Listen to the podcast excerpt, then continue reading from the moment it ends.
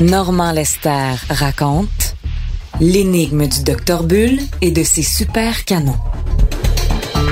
Ma nouvelle série de balados raconte l'histoire de Gérald Bull, le scientifique génial qui a conçu et développé ici au Québec en Estrie le plus gros canon de l'histoire. Il a été assassiné à Bruxelles en 1990 avant de pouvoir faire assembler en Irak ce que les médias ont appelé le canon de l'Apocalypse. Voici l'histoire de l'énigmatique Dr. Bull.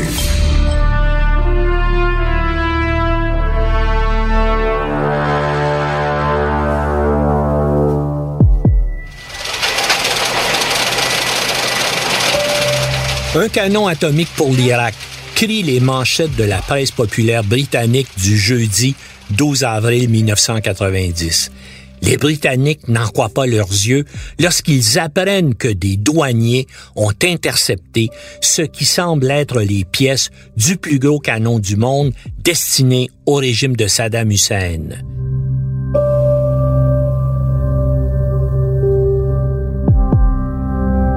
La veille, dans le cadre de ce que les douanes britanniques ont nommé avec une pointe d'humour l'opération Bertha, allusion au gros canon allemand de la Première Guerre mondiale, les gabelous de Sa Majesté ont saisi sur les docks de Middleborough, à 350 km au nord de Londres, huit caissons cylindriques géants en bois qu'on était à charger à bord d'un cargo. Les cylindres contenaient des tubes métalliques d'un poids total de 140 tonnes. Ces tubes, mis bout à bout, devaient constituer un super canon, le plus grand canon de l'histoire. C'est le 4 avril 1990 que le Secret Intelligence Service, que les Anglais appellent familièrement MI6, avertit les douanes britanniques qu'un navire qui vient d'arriver de Rotterdam va charger des pièces destinées à l'assemblage d'un gigantesque canon en Irak. Un fonctionnaire des douanes confie à des journalistes Nous avions des informations précises. Nous savions ce que nous cherchions les services secrets de Sa Majesté, eux, étaient au courant depuis au moins septembre 89 que des entreprises britanniques étaient en train de fabriquer pour l'Irak des pièces destinées à un canon géant. La maquette du supercanon avait d'ailleurs été présentée au Salon de l'armement de Bagdad de 1989, une maquette imposante qui faisait plus d'un mètre de hauteur des centaines d'attachés militaires et de spécialistes qui visitaient cette foire à l'armement étaient donc en mesure de vérifier et de confirmer quelles étaient exactement les caractéristiques du supercanon de 1000 mm de calibre que Bull développait pour les Irakiens.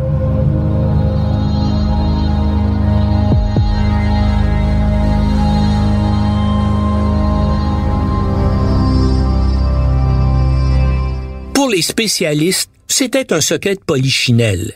Les services secrets belges avaient alerté plusieurs services amis dans le courant de l'année 1989 que la Space Research Corporation de Bruxelles en était le maître d'œuvre. À travers le monde, dans les milieux du renseignement, on sait que la SRC de Bruxelles est le plus important bureau d'études balistiques de la planète qu'il agit comme conseiller dans le domaine de l'artillerie lourde auprès des forces armées de dizaines de pays, dont l'Irak. Son patron, l'énigmatique Dr. Bull, tente pourtant d'entourer ses activités de la plus grande discrétion, comme il se doit quand on exerce un tel métier. Le Mossad et la CIA étaient au parfum depuis encore plus longtemps que leurs collègues belges de la nouvelle tentative de leur vieille connaissance Jerry Bull de réaliser le rêve de sa vie. Et ils avaient eux aussi, à ne pas en douter, alerté Londres. Aux journalistes qui lui demandent de commenter la saisie, l'ambassade d'Irak à Londres dément absolument Ce sont, dit son porte-parole, des informations dénuées de tout fondement qui font partie d'une campagne orchestrée par les Britanniques et les milieux sionistes. Fin de citation. Les forges de Sheffield, qui ont fondu les tuyaux, prétendent dans un premier temps qu'il s'agit de simples conduits destinés à l'industrie pétrochimique irakienne, un contrat de 1,3 million de livres sterling. Pourtant, Sheffield Forgemaster est une entreprise qui s'y connaît en canon.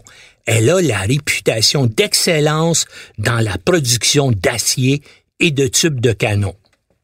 Interrogé à ce sujet, le PDG de la Sheffield, Peter Wright, lance avec mépris Nos tubes, des canons lance-missiles, c'est de la pure fantaisie, c'est de la science-fiction. Fin de citation il explique que son entreprise a été contactée par le ministère irakien de l'Industrie et des Minéraux pour la livraison de 52 tuyaux qui n'ont absolument rien à voir avec un quelconque canon. D'ailleurs, se plaît-il à souligner, la commande irakienne a reçu sans difficulté le feu vert du ministère britannique du Commerce et de l'Industrie qui a déjà autorisé la livraison à l'Irak de 44 tubes identiques. Les techniciens des forges de Sheffield étaient pourtant plus perspicaces que leurs patrons. Ils s'étaient bien rendus compte en lisant le cahier des charges du contrat qu'il ne s'agissait pas là de tubes d'acier ordinaire destinés à des applications pétrochimiques. On exigeait une tolérance au 5 millième de pouce, du jamais vu dans la production de tuyaux pour la pétrochimie. Les employés chuchotaient en souriant pendant l'exécution du contrat que ces tubes allaient servir de lance-fusée.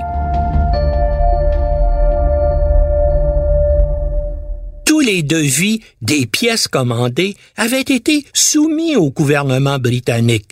Le Tube Project contenait de nombreuses pages d'explications qui montraient clairement qu'il provenait de la Space Research Corporation.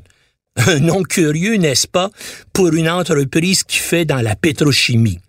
Le paraphe du Dr Bull figurait sur les documents, mais les dirigeants de l'entreprise insistent sur le fait que ce nom n'avait pour eux aucune signification particulière avant qu'ils n'apprennent dans les journaux son assassinat à Bruxelles. Par contre, il paraît tout à fait impossible que le Foreign Office, le ministère de la Défense et les services de renseignement n'aient pas, eux, reconnu le docteur Bull. Chose certaine, lorsque l'affaire des supercanons éclate, les relations entre Londres et Bagdad sont au plus bas.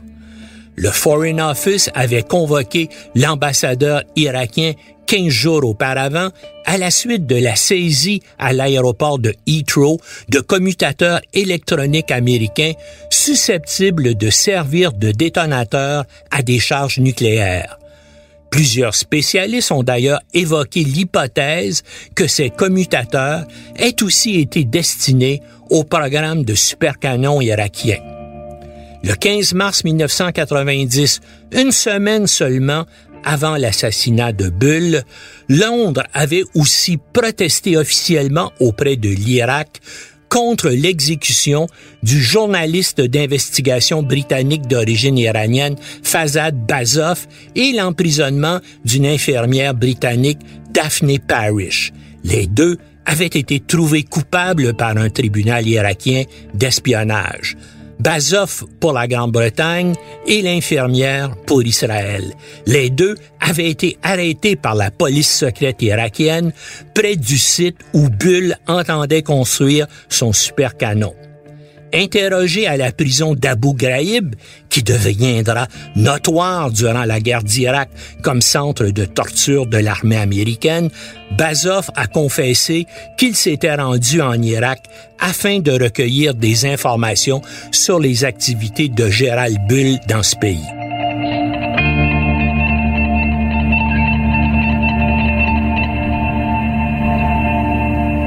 Je me dois de souligner que parmi les spécialistes des questions militaires, tant gouvernementaux que les analystes indépendants, les sceptiques sont nombreux quant au supercanon. Suivant les personnes ou les services interrogés, on passe de la certitude à l'incrédulité amusée. Certains experts affirmaient péremptoirement qu'un tel canon défiait les lois de la physique, notamment en raison des supports colossaux nécessaires pour empêcher le canon gigantesque de courber. Ces prétendus experts n'avaient pas songé qu'il pourrait être construit à flanc de collines ou de montagnes. La saisie des tuyaux par les douanes britanniques devait faire la démonstration que les experts ont rarement d'imagination. Les experts, particulièrement dans le domaine militaire, comme j'ai pu le constater personnellement à plusieurs reprises, sont souvent incapables de concevoir une approche non conventionnelle à leur domaine. La presse britannique en cita plusieurs. Selon l'un d'eux, un canon fabriqué avec les tuyaux saisis tuerait plus de ses servants que d'ennemis. L'affirmation des affaires étrangères qu'il ne s'agissait que d'un oléoduc et pas d'un supercanon exaspère la direction des douanes. Un haut fonctionnaire de cette administration confie à des journalistes sous le couvert de l'anonymat que les pièces commandées par l'Irak font partie d'un système pour lancer des missiles ou même des satellites. Un spécialiste indépendant réputé en tout cas n'a pas hésité quand on lui a demandé qui pouvait être à l'origine d'un tel projet. L'éditeur de l'annuaire James Armor and Artillery, Christopher Foss, a répondu Si c'est un canon, il n'y a qu'une personne qui a pu le concevoir, c'est Jerry Bull.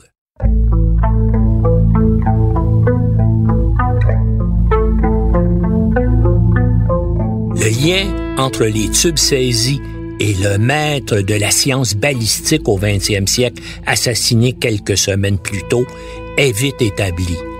L'ensemble de la presse britannique, puis celle du continent, publie des articles plus ou moins bien documentés sur sa vie, sa carrière scientifique et surtout sur son obsession de construire le plus grand canon d'histoire, un canon capable de mettre des satellites en orbite ou de lancer des missiles à des milliers de kilomètres.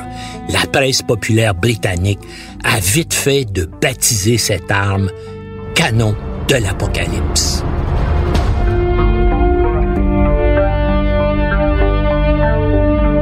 Les enquêteurs des douanes britanniques, qui supportent de plus en plus mal les sarcasmes des incrédules devant leur prise, coule à quelques journalistes l'information qu'ils ont eux-mêmes obtenue des services secrets britanniques.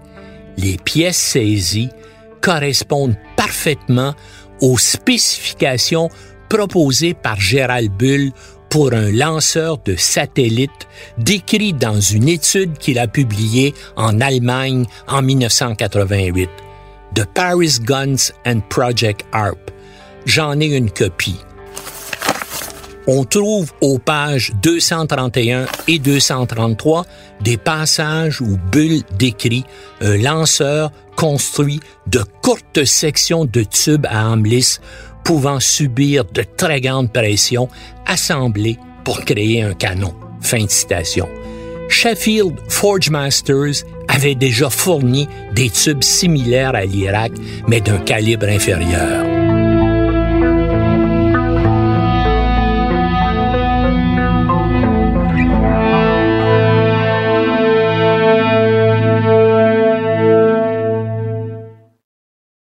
À la SRC à Bruxelles, Michel, le fils de Gérald Bull, affirme à des journalistes dubitatifs que la plus illustre société de consultation dans le domaine de l'artillerie lourde tente de se diversifier dans la pétrochimie avec des résultats mitigés, précise-t-il.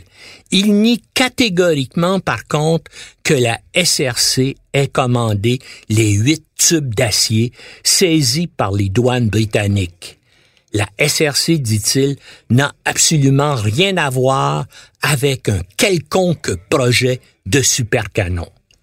Le fils de Gérald Bull ne ment que par omission, puisque le projet Babylone, c'est le nom de code du programme de supercanon irakien, dépend d'une entreprise spécialement créée à cet effet par son père, l'Advanced Technology Institute, dont le siège est à Athènes en Grèce et qui possède bien sûr un bureau à Bagdad. Nous y reviendrons. Aux communes, la première ministre Margaret Thatcher tente de se distancer de l'affaire en faisant porter le blâme aux deux firmes qui ont fabriqué les pièces pour l'Irak. C'est un député de son propre parti, l'ancien vice-président du Parti conservateur, Sir Hal Miller, qui la met dans l'embarras. Il révèle qu'il a lui-même contacté les ministères du Commerce, de la Défense et les services secrets l'année précédente pour les informer qu'un des patrons d'une des sociétés liées au contrat soupçonnait que son entreprise fabriquait des pièces destinées à un lance-missile pour l'Irak. Avec les documents fournis par les entreprises impliquées, l'opposition parlementaire a révélé que tous les détails des contrats et l'identité des clients avaient été transmis au gouvernement britannique et qu'il avait répondu qu'aucun permis n'était requis et que la commande pouvait être remplie. Madame Thatcher resta muette, ce qui est rare, et ses ministres firent de même l'opposition jubila. Les commentateurs ne comprenaient pas la position du gouvernement. Puis, nouvelle surprise lorsque les médias révèlent que les douanes britanniques sont soumises à d'intenses pressions politiques pour ne pas porter d'accusation dans l'affaire du supercanon. L'explication me semble évidente. Les Anglais comme les Américains soutenait discrètement l'Irak dans sa guerre contre l'Iran. Le supercanon ne causait pas de problème tant qu'il était destiné à servir contre les Iraniens. Une fois cette guerre terminée en 1988, c'était une autre affaire.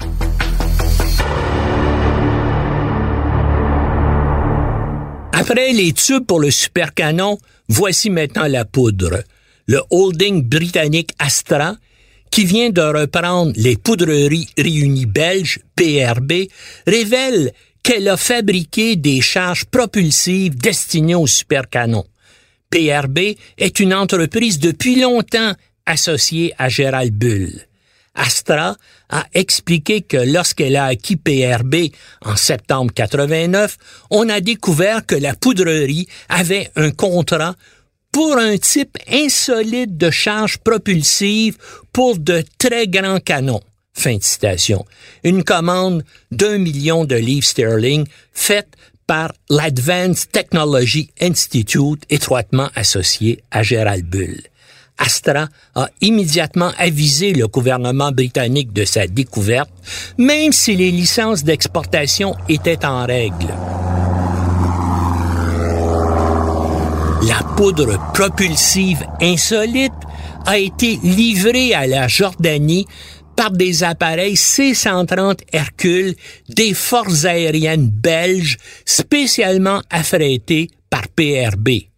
Durant la guerre Irak-Iran, une partie importante des livraisons de matériel militaire à l'Irak passait plus ou moins clandestinement par la Jordanie avec l'assentiment des États-Unis, bien sûr.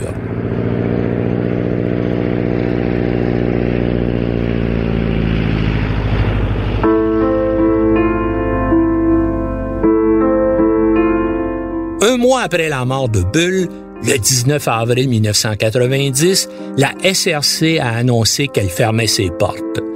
Dans un communiqué remis à la presse, la famille Bull affirmait qu'elle a décidé de cesser toutes les activités de la SRC et de dissoudre toutes les compagnies à l'intérieur du groupe.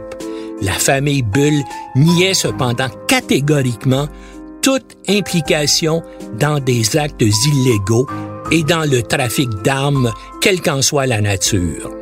Selon Michel Bull, la famille avait décidé de fermer à cause du décès de leur père et de la tempête médiatique qui a suivi la saisie des tubes en Angleterre.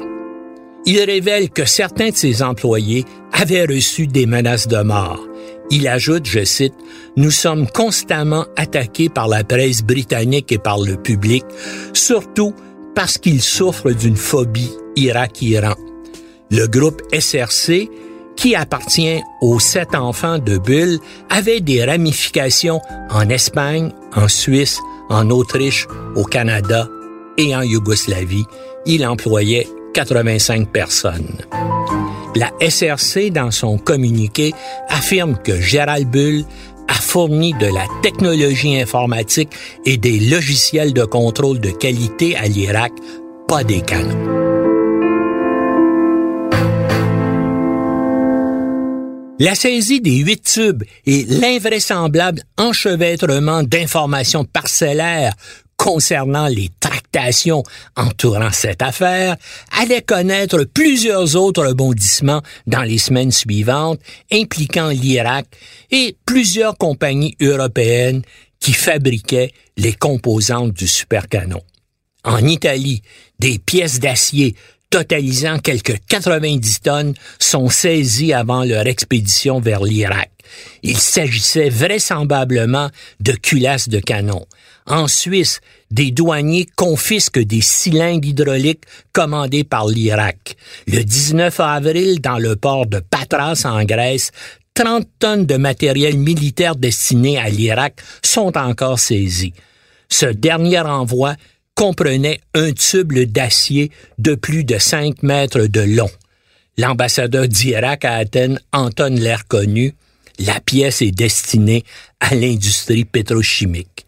Avant d'être intercepté à Patras, le chargement avait passé sans encombre les frontières de la Grande-Bretagne, de la France, de la Suisse et de l'Italie. La plaque tournante de toutes ces expéditions de pièces destinées à l'Irak était la mystérieuse société Advanced Technology Institute. Comme nous le verrons dans un autre épisode, Bull avait été forcé de renoncer à la présidence de la SRC en 1988. Ses fils Michel et Stéphane, qui assurent la gestion d'entreprises familiales, avaient refusé que la SRC s'engage avec lui dans l'aventure des supercanons irakiens. Bull avait donc créé ATI pour réaliser le projet de Saddam Hussein. Il avait amené avec lui de chez SRC un ingénieur métallurgiste britannique qui remplira la fonction de directeur des projets à l'Advanced Technology Institute, le Dr. Christopher Cawley. C'est lui qui passera toutes les commandes en Grande-Bretagne pour les pièces du supercanon. Après seulement quelques mois chez ATI, il claquera la porte. Cawley, retenez bien ce nom, nous y reviendrons plus loin. Coup de théâtre. Le 15 novembre 1990, la couronne renonce à engager des poursuites dans l'affaire des supercanons, faute de preuves. La décision venait des plus hautes autorités gouvernementales après une réunion présidée par Margaret Thatcher au 10 Downing Street. Les douaniers sont foudrage.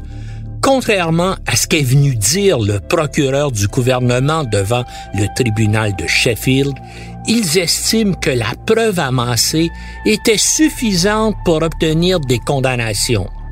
Les fonctionnaires des douanes, publiquement ridiculisés par la défense et le Foreign Office, espéraient étaler au grand jour tous les détails de leur enquête sur les supercanons capables de modifier l'équilibre stratégique au Moyen-Orient il se préparait à porter des accusations contre 11 Britanniques dans l'affaire des supercanons. Il comptait également engager des procédures d'extradition contre trois hommes demeurant à Bruxelles. les services de renseignement belges leur avaient fourni des preuves établissant que deux Français et un Sud-Africain étaient impliqués dans la recherche de la SRC en vue de développer le projet Babylone. Les onze devaient être formellement accusés et les procédures d'extradition engagées contre trois autres. Mais, tard la veille, le gouvernement britannique a décrété l'arrêt immédiat des procédures, frustrant les enquêteurs de la satisfaction de montrer aux yeux de tous qu'ils avaient raison en dépit des sarcasmes des experts.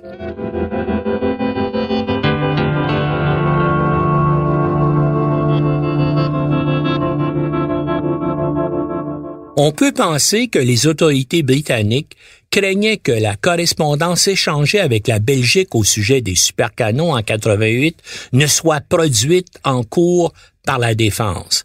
Mais des personnes familières avec le dossier pensent qu'on craignait aussi qu'un procès entraîne des révélations sur le principal collaborateur de Gérald Bull dans le projet Babylone, le docteur Christopher Cawley. L'homme qui avait été chassé de la SRC en 1988 pour être repris par Bull à ATI, qu'il devait ensuite quitter quelques mois plus tard.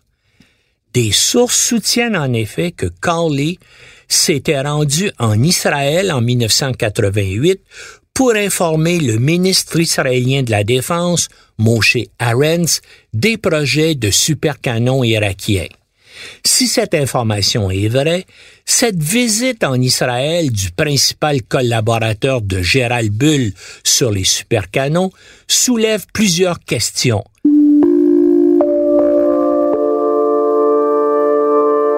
Carly a-t-il contacté les autorités israéliennes avec l'assentiment de Gérald Bull? Était-il en contact aussi avec le Secret Intelligence Service? Et si oui, depuis quand? Quoi qu'il en soit, la curieuse décision d'arrêter toutes les procédures a été prise lors d'une réunion du cabinet britannique sous la présidence de Margaret Thatcher, alors que son gouvernement considérait qu'il y avait eu dans cette affaire exportation illégale d'armements meurtriers vers l'Irak. Madame Thatcher ne voulait absolument pas que des hauts fonctionnaires viennent témoigner qu'elle était au courant de ce qui se passait et qu'elle avait même probablement autorisé, sinon encouragé, l'opération.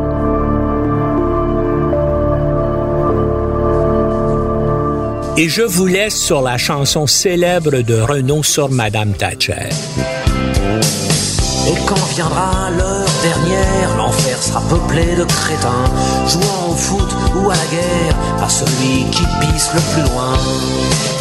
Moi je me changerai en chien si je veux rester sur la terre. Et comme réverbère quotidien, je m'offrirai Madame Thatcher. Je vais raconter dans le prochain épisode comment Gérald Bull a conçu et développé ici au Québec son projet de supercanon, pourquoi Saddam Hussein s'y est vivement intéressé et aussi pourquoi les États-Unis et leurs alliés, dont le Canada, l'ont laissé faire et même l'ont aidé.